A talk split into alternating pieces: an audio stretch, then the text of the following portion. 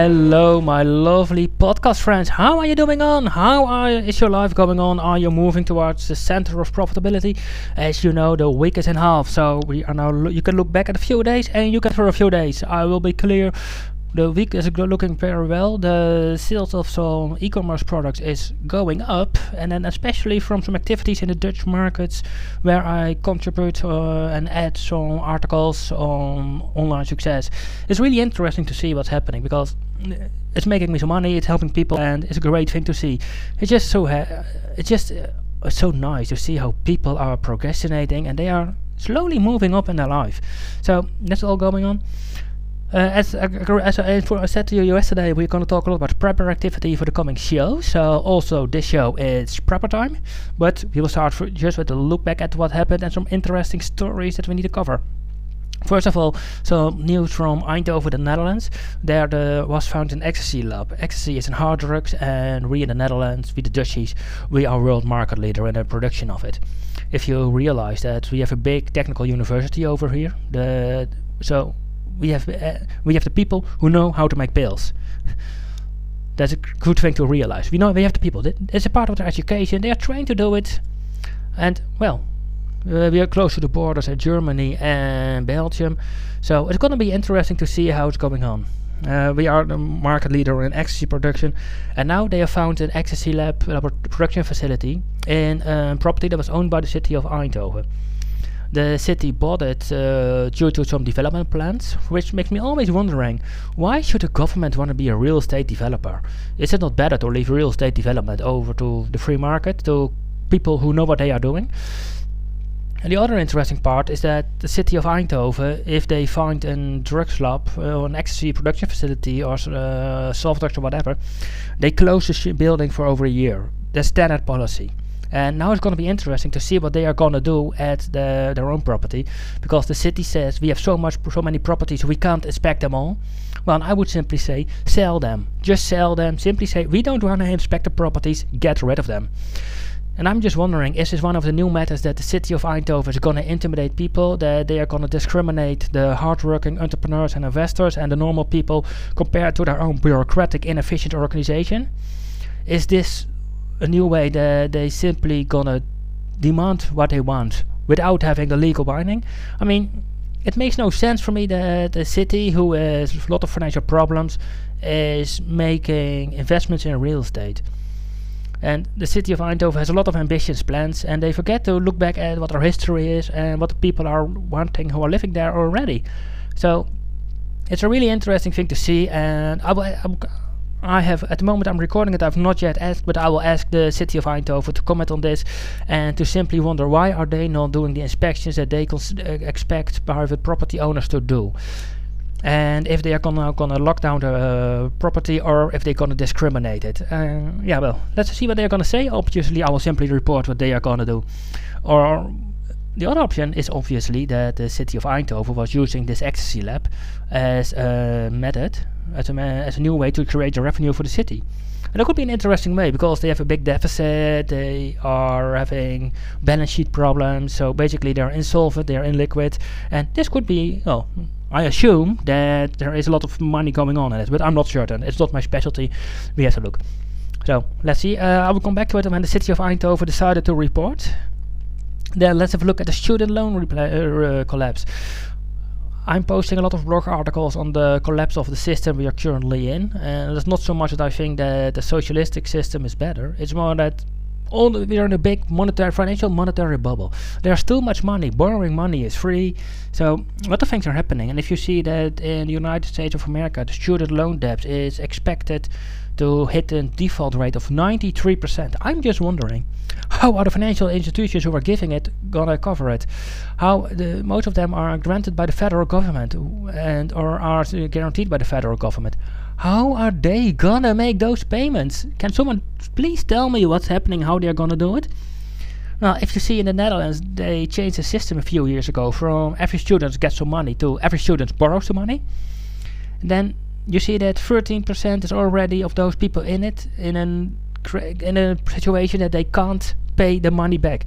It's expected to go up, but people don't agree on what it is, and basically they don't. The government do not agree with the facts. So it's interesting to see what's happening. And if I was a student in the Netherlands, I would simply say I will move to another country where they respect knowledge. I mean, where I would go for a brain drain out of the Netherlands. I think that's best for the student in the in the person. And I would strongly suggest that you have a look at other countries in the European Union where you can study easily, or that you are having a look at China, India, and more of the Asia markets where they need foreign students and you are welcomed. And how can and let, let's go to the next one. And how can we not talk about North Korea, China, Trump? It's a great mixture. First of all, some great news from China. The pandas are flying into the Netherlands. Uh, if I'm correctly informed, they are here. And it's gonna be an interesting thing. I tweeted Hainan Airlines about it and said well, why are you not dropping them in your business class seats? Two pandas in the business class. Give them some bamboo to eat. It's gonna be fun. I mean, it's gonna be really cool. It's a good PR gimmick. Uh, pretty certain you have a lot of publicity in China, the Netherlands. Everyone is talking about it. It's just so cool to see. Interesting. And the great thing is, the zoo that they are in is in private hands. It's uh, owned by a private entrepreneur, not by a bureaucratic government organization where they are talking and planning. So, and I don't say that's going quite uh, quickly to get pandas in, but hey, welcome your lovely pandas. We will welcome you.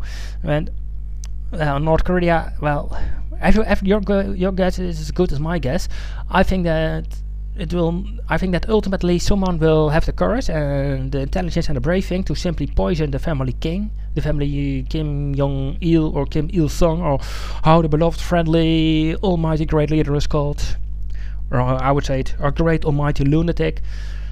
And look, I understand that his uh, system is developing an atomic and a hydrogen bomb. I understand it because it's the basic of their system. It's why no one dares to move them out. That's why they are sitting there and Gaddafi is gone. That's also why no one uh, is trying to invade Iran. We know they got the atomic bombs. We know it. That's why no one is afraid. No one is daring to move into Pakistan. They all got the bomb. And what I always be interested about is, as a Dutchie, uh, most of the technology that they got for the atomic bomb is coming from the Netherlands. So we are mainly responsible for developing great atomic bombs for North Korea. And I simply hope that they poison the great beloved leader and that someone will drop and that the Chinese government will find someone to pop in to run the country and to simply say we are gonna do more friendly things. We are gonna stop with uh, atomic bomb development under the condition that the American Navy uh, army will also bring his troops back from South Korea, which would be interesting to for for the peace and the, and the deficits on budget terms for the American government because it costs them a shitload of money, unless of course the South Korean army is going government is going to pay them for it. Bring the South Korea, bring the American nuclear weapons back and dismantle them, use them to solve the uranium shortage, and then the Korean uh, uh, North Korea could come to development. And obviously, the alternative is that simply South Korea will get a government who is more pro China and that they will absorb North Korea. And then that's an interesting. I mean, I don't think that uh, China will ever give up uh, the Korean island. They will. They want some puppet state there in it, a state, their satellite state, so that if there is a war, they can fight it out there. I mean, to realize two things: China has always invaded uh, through Russia, through Japan, and they went just want countries and islands and places where they could fight a war. Well, and if you saw the news, uh, at least then you saw that Facebook has the group payment option ideal to split the bill for, between the group, and it's an interesting thing to do. And it's interesting to see what's happening because earlier uh, I reported Alipay is available on a Finnair flight to Shanghai, and you see that the, crypt, the innovative fintech companies are moving up and they are not bringing the traditional banks and financial institutions down, but they are grabbing some piece of the market. I mean, PayPal is officially a bank. I'm using it a lot, but the great thing about PayPal is just it is a good, it's an easy way to send money over the internet, and it's a new gap of the market that they took, and the banks on the global scale are just struggling to find an alternative. And if you look at the Dutch news, especially, there is a lot about talking about the protectionism and protecting Unilever and ExxonMobil against some uh, enemy takeovers. And I will be clear on the enemy takeovers. It's easy. The AkzoNobel deal makes sense. AkzoNobel is doing a lot of CSR projects who are not contributing, not adding any value to the shareholders. So simply wipe that, simply cut it off. And in a, in a struggling and tough market, why are you not simply bringing that a few companies together? AkzoNobel has a really expensive head office. I would simply say uh, close down the head office and make it uh, small flex working place so that you get a lot of dynamic new companies in and work and living space above. And Unilever, well, if you look at the food production figures, they are simply doing the worst of everyone. Procter & Gamble is not really afraid for Unilever. So, if I was Heinz Kraft, I would simply buy it, turn it around. I mean, they got to increase the production by 300% an employee. So, do it. And now Unilever is trying to sell its butter division, and I think, which would be a smart move by the way, they are gonna move their office from Rotterdam, their, their bilingual mutual head offices in the UK and in the Netherlands. They're gonna. I do hope that they're gonna shut down the, U the Dutch office and move to the UK. And it makes total sense because the majority of the shareholders is British, so or is Anglo-Saxon, and they want policy that they prefer, that they like, and that's something that we need that they need to realize. And it's a good thing in the time of the Brexit that companies are moving to the United Kingdom because we have to stand up together against bureaucrats from Brussels who think that taxation is a good thing because they can't figure any other way to satisfy their own greed. Now, Having said, I will report a lot about the Brexit the coming days, especially now I have to write the Brexit, the profitable Brexit report. You can find it online at halfprofit.com. You will see there, you can sign up. You will get, if you sign up before it's available, you will get a high discount. Um, I would simply say have um, and on, then on the final part of the show, we're going to talk about prepping for a natural disaster, hurricane, water, more of those things. Before you say it's not needed, realize that countries like Bangladesh are flooded every year. Uh, Miami is flooded frequently. And what they simply need to do is, first of all, start on protection, protecting against the water. In Bangladesh, I would start uh, literally by planting uh, certain breeds of plants that could suck up the water so that you could uh, fight it that way and use, their, use it all a bit more smart. And on Miami, I'm just Look, I'm not I'm not a uh, supporter of global warming or those things. I think that the nature will figure it out. It always it. It will do, it will figure it out. But what we do need and what is needed in it is that the government and that we realize that if there is a collapse or natural disaster like a hurricane or whatever, the government is too busy sorting out its own problems, so you can't rely on them. So I would simply suggest get yourself a shelter, get your own food supply, get three months of food in, uh, just uh, storable food, and just realize that most supermarkets have just a few days of food available. Just a few days. Every time that you see when there is a water problem, then you see the water is gone quickly. The shops can't fi uh, fix it. Also get fuel for your car, get an, sure, get an AM, FM radio with shortwave so you can always listen to the latest news, what's happening. And in the case of, an, in case of a hurricane, don't forget the barbecue to get in. Most people forget it. And don't forget, a hurricane has an eye, and it is silent. So after it, you get another load.